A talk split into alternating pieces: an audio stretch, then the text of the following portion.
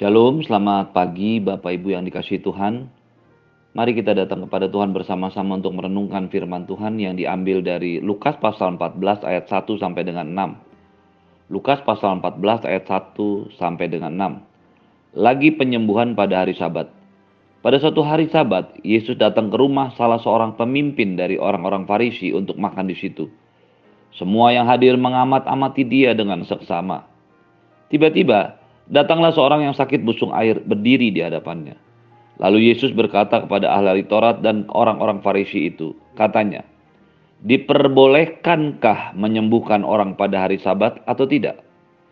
Mereka itu diam semuanya. Lalu ia memegang tangan orang sakit itu dan menyembuhkannya dan menyuruhnya pergi.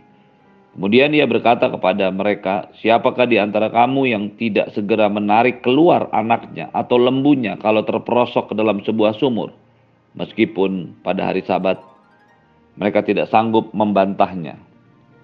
Bapak Ibu yang dikasih Tuhan, beberapa waktu sebelum peristiwa yang kita baca baru saja, Tuhan Yesus pernah masuk ke dalam sebuah rumah ibadat. Dan ketika ia melihat ada orang yang dirasuk oleh roh bungkuk sehingga tubuhnya bungkuk selama 18 tahun dan ia menyembuhkan orang atau wanita yang bungkuk 18 tahun maka kepala rumah ibadat itu dengan gusar berkata, "Mengapa kamu tidak menyembuhkannya di hari yang lain, bukan pada hari yang Sabat?" Kalau kita tarik mundur lagi sebelum peristiwa ini terjadi, ketika Tuhan Yesus juga melakukan hal yang sama, menyembuhkan orang yang kerasukan roh jahat yang ada dalam bait Allah. Pada hari Sabat, orang-orang Farisi, ahli-ahli Taurat menyalahkan dia. Dan ketika untuk kali yang ketiga Tuhan Yesus masuk ke dalam sebuah rumah orang Farisi untuk makan di sana, dia melihat ada seorang yang sakit busung air datang kepadanya. Wanita atau pria ini tidak bertanya atau tidak meminta kepada Tuhan Yesus untuk dia menyembuhkannya, tapi Tuhan Yesus melakukannya. Apa yang dilakukan oleh Tuhan Yesus dengan menyembuhkan orang yang sakit busung air ini memberikan sebuah penegasan bahwa di dalam sebuah kebenaran firman Tuhan, sering kali Tuhan melakukannya atau mengajar kita, menunjukkan kepada kita apa yang seharusnya kita lakukan itu berkali-kali.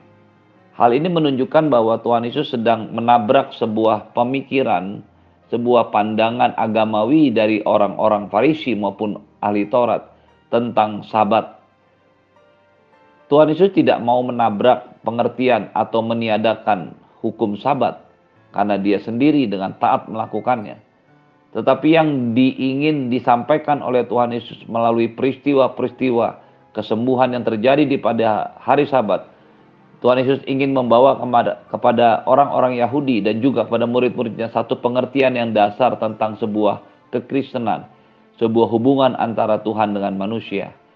Ketika Anda dan saya ada dalam satu hubungan dengan Tuhan, maka kita tidak bisa meniadakan atau tidak menganggap sesuatu yang lain menjadi penting. Ketika kita menjadikan Tuhan sebagai fokus utama dalam hidup kita, Allah mau Anda dan saya tetap memiliki hati hubungan yang benar dengan Tuhan. Bukan hanya sekedar berbicara tentang hukum atau firman, tetapi tentang sebuah kedekatan secara personal dengan Tuhan. Ketika Tuhan Yesus diundang makan ke, ke rumah orang pemimpin orang Farisi, dia datang ke sana pada hari Sabat. Apakah ini sebuah pelanggaran terhadap hukum Sabat? Tentu saja tidak. Ada beberapa hal yang masih boleh dilakukan atau dikerjakan selama hari Sabat. Makan pun boleh, Menurut Keluaran pasal 18 ayat 12, di situ dikatakan dan Yitro mertua Musa mempersembahkan korban bakaran dan beberapa korban sembelian bagi Allah. Lalu Harun dan semua tua-tua Israel datang untuk makan bersama-sama dengan mertua Musa di hadapan Allah. Hal ini menunjukkan bahwa ketika Tuhan Yesus diundang makan di rumah salah seorang pemimpin orang Farisi, dia sedang tidak melanggar Taurat atau hukum Sabat. Perjalanan yang diperbolehkan selama sabat ada batasannya dan pastilah perjalanan ke rumah pemimpin ini termasuk dalam batasan yang diizinkan selama hari sabat. Yang ada dalam pemikiran kita sebagai orang bukan Yahudi tentu saja ketika Yesus diundang makan yang terbayang di kita adalah sebuah perjamuan makan mungkin bisa bersifat prasmanan atau bisa dibuat atau dikemas dalam satu wadah tertentu. Tetapi kalau kita berbicara makan pada hari Sabat untuk orang Yahudi, maka mereka sedang tidak berbicara tentang sebuah pesta, tapi menjadi sebuah fellowship, menjadi sebuah bagian dari ketetapan Tuhan tentang hukum Sabat. Hal ini menunjukkan kepada kita bahwa perjamuan makan yang diberikan orang atau kepala orang Farisi kepada Tuhan Yesus bukanlah undangan untuk makan-makan seperti yang kita mengerti sebagai orang yang yang hidup pada masa kini. Makan pada hari Sabat itu adalah sebuah perjamuan, bagian daripada ibadah Sabat itu sendiri. Itu sebabnya Yesus tetap datang, tetap hadir ketika dia diundang di rumah salah seorang pemimpin dari orang-orang Farisi. Dia tahu persis dia sedang diamat-amati, dia sedang dicecar, dia sedang diincar, dia sedang dicari-cari kesalahannya. Tapi luar biasa sesuatu yang dikerjakan Tuhan Yesus dengan ketulusan, dengan kemurnian hati. Tidak pernah ada yang berubah dan tidak pernah ada yang ditutupi. Ketika ia datang dan dia tahu orang-orang mencoba mencari kesalahan dia, dia tetap hadir, dia tetap datang. Hal ini menunjukkan sebuah kebenaran yang sangat luar biasa dalam hidup kita. Bahwa ketika Anda dan saya hidup dalam kebenaran, melakukan kebenaran dalam hidup ini, maka kita tidak perlu takut terhadap apa pun. Pengadilan sekalipun yang bisa membawa kita akan membuktikan siapakah atau apakah yang kita lakukan itu sesuai dengan kebenaran atau tidak. Yesus tidak peduli, Yesus tidak takut dengan orang-orang yang berusaha untuk mencari-cari kesalahannya. Dia tetap duduk makan bersama-sama dengan mereka. Yang berikutnya dari cerita ini kita juga melihat betapa tidak tulusnya sebenarnya pemimpin orang Farisi tersebut. Kelihatannya ia mengundang Yesus untuk duduk makan, untuk bersama-sama berfellowship seperti yang Alkitab atau Taurat ajarkan tentang sabat. Tetapi kita mengerti bahwa dia mengundang orang-orang yang mencoba mengamat-amati, mencoba mencari kesalahan dari Tuhan Yesus. Ini adalah sebuah bentuk dari sebuah kemunafikan. Kelihatannya mengundang dengan maksud baik, tetapi sebenarnya sedang berusaha untuk mencari kesalahan. Dan Yesus tidak peduli dengan hal itu karena dia punya agenda tersendiri untuk datang ke sana. Penting bagi setiap Anda dan saya yang melayani Tuhan hari ini bahwa kita akan menyelesaikan pekerjaan yang Tuhan mau kita kerjakan selama kita hidup, selama kita masih bekerja, selama kita masih melayani. Tidak satupun yang bisa membuat kita berhenti melayani, berhenti untuk sungguh-sungguh mengikut Tuhan dengan segenap hati kita. Selama Anda dan saya hidup, kita harus datang terus kepada Tuhan. Kita terus menyembah Tuhan. Kita terus menyuarakan kebenaran bagi Tuhan. Ketika Tuhan Yesus tahu bahwa dia sedang diamat-amati, dia tetap tidak berubah.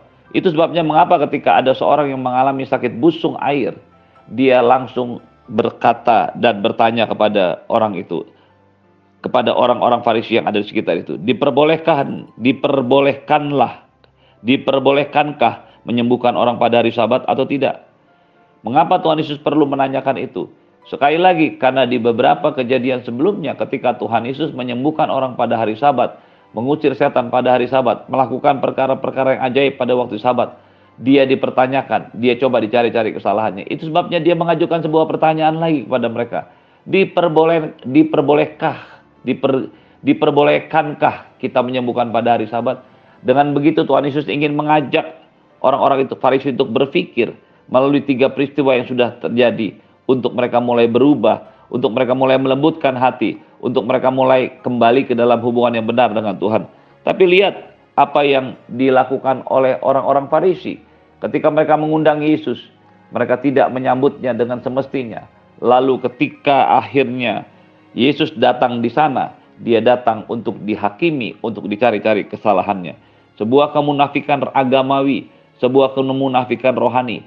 Kelihatannya sedang mengerjakan perkara-perkara yang rohani, Kelihatannya sedang melayani, tetapi sebenarnya apa yang dilakukan sangat jauh daripada itu. Ketika Yesus bertanya kepada mereka, apakah diperbolehkan untuk menyembuhkan pada hari sabat? Tidak ada satu orang pun yang berani menjawab. Karena mereka tahu mereka sedang mencari kesalahannya. Bapak Ibu yang dikasih Tuhan pagi hari ini, mari kita selalu terbuka kepada Tuhan.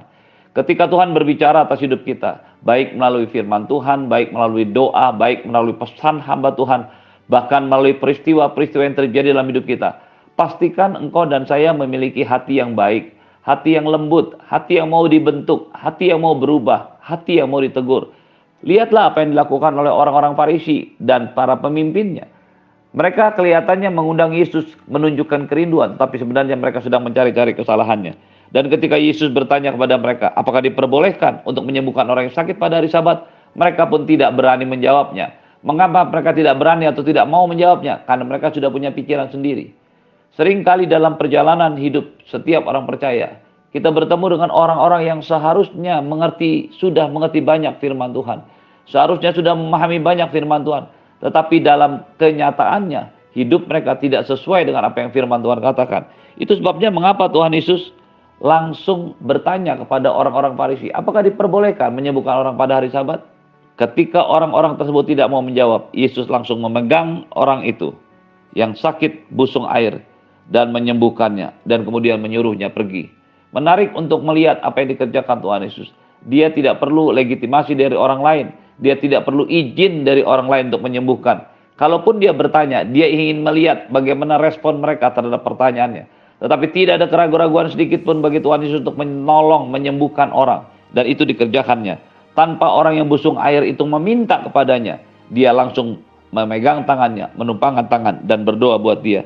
Bapak Ibu yang dikasih Tuhan, ketika Anda dan saya memahami apa yang dilakukan oleh Tuhan Yesus, ini adalah sebuah perkara yang luar biasa. Langsung ia menjawab pertanyaan mereka dengan berkata, Siapakah di antara kamu yang tidak segera menarik keluar anaknya atau lembunya kalau terprosok dalam sebuah sumur, meskipun pada hari sabat? Apa yang dikerjakan Tuhan Yesus membuktikan bahwa hubungan kita dengan Tuhan jauh lebih penting dari semua yang ada dalam pikiran kita tentang Tuhan.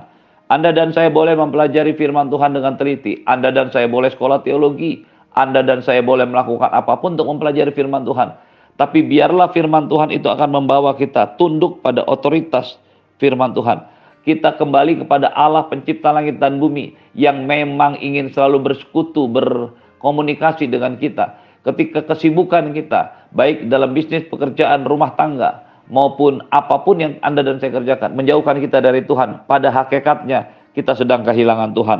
Apa yang dilakukan oleh Tuhan Yesus adalah sebuah gambaran yang sederhana tentang sebuah hubungan yang sangat akrab yang sangat mesra antara dirinya dengan Bapa di surga itu sebabnya dia mengatakan, siapakah di antara kamu yang tidak segera menarik keluar anaknya atau lembunya kalau terprosok dalam sebuah sumur, meskipun itu pada hari sabat. Apa yang dikatakan oleh Tuhan Yesus menjadi sebuah pukulan bagi mereka. Sebenarnya mereka melakukan itu tetapi mereka tidak mau ketahuan melakukan itu karena mereka berpikir apa yang mereka kerjakan itu salah di hadapan Tuhan. Pagi hari ini belajarlah untuk terus mengikut Tuhan dengan tulus hati. Belajar untuk terus mengikut Tuhan dengan kesungguhan hati. Belajar untuk mengikut Tuhan dengan kesetiaan. Tidak ada alasan lain. Tidak ada persoalan lain yang membuat Anda dan saya bisa berbalik daripada Tuhan. Mereka tidak sanggup untuk menjawab atau membantah pertanyaan Tuhan Yesus. Karena yang dikatakan oleh Tuhan Yesus adalah sesuatu yang menyangkut hati. Ketika Anda dan saya mengikut Tuhan, ketika Anda dan saya melayani Tuhan, pastikan hati Anda bersama-sama dengan Anda. Hati kita bersama-sama dengan kita. Karena hati itu yang akan membawa kita hidup dalam kebenaran. Tuhan adalah pelita hati. Dia akan membawa setiap kita bertumbuh, mengasihi Tuhan, menyerahkan hidup kita buat Tuhan, dan melayani Tuhan. Dan ketika semuanya itu terjadi, maka percayalah bahwa itu jauh lebih penting daripada semua hal yang kita lakukan secara normatif atau teoritis dengan Tuhan. Pagi hari ini pastikanlah Anda dan saya berjalan dalam rencana Tuhan. Pastikanlah Anda dan saya berjalan menurut kehendaknya. Pastikanlah semua yang kita lakukan adalah untuk menyenangkan Tuhan.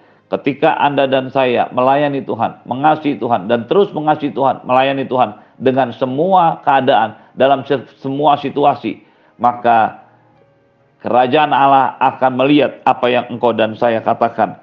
Kita memiliki sebuah hubungan yang intim dengan Tuhan. Pelayanan membuat kita intim dengan Tuhan. Pekerjaan Tuhan membuat kita intim dengan Tuhan.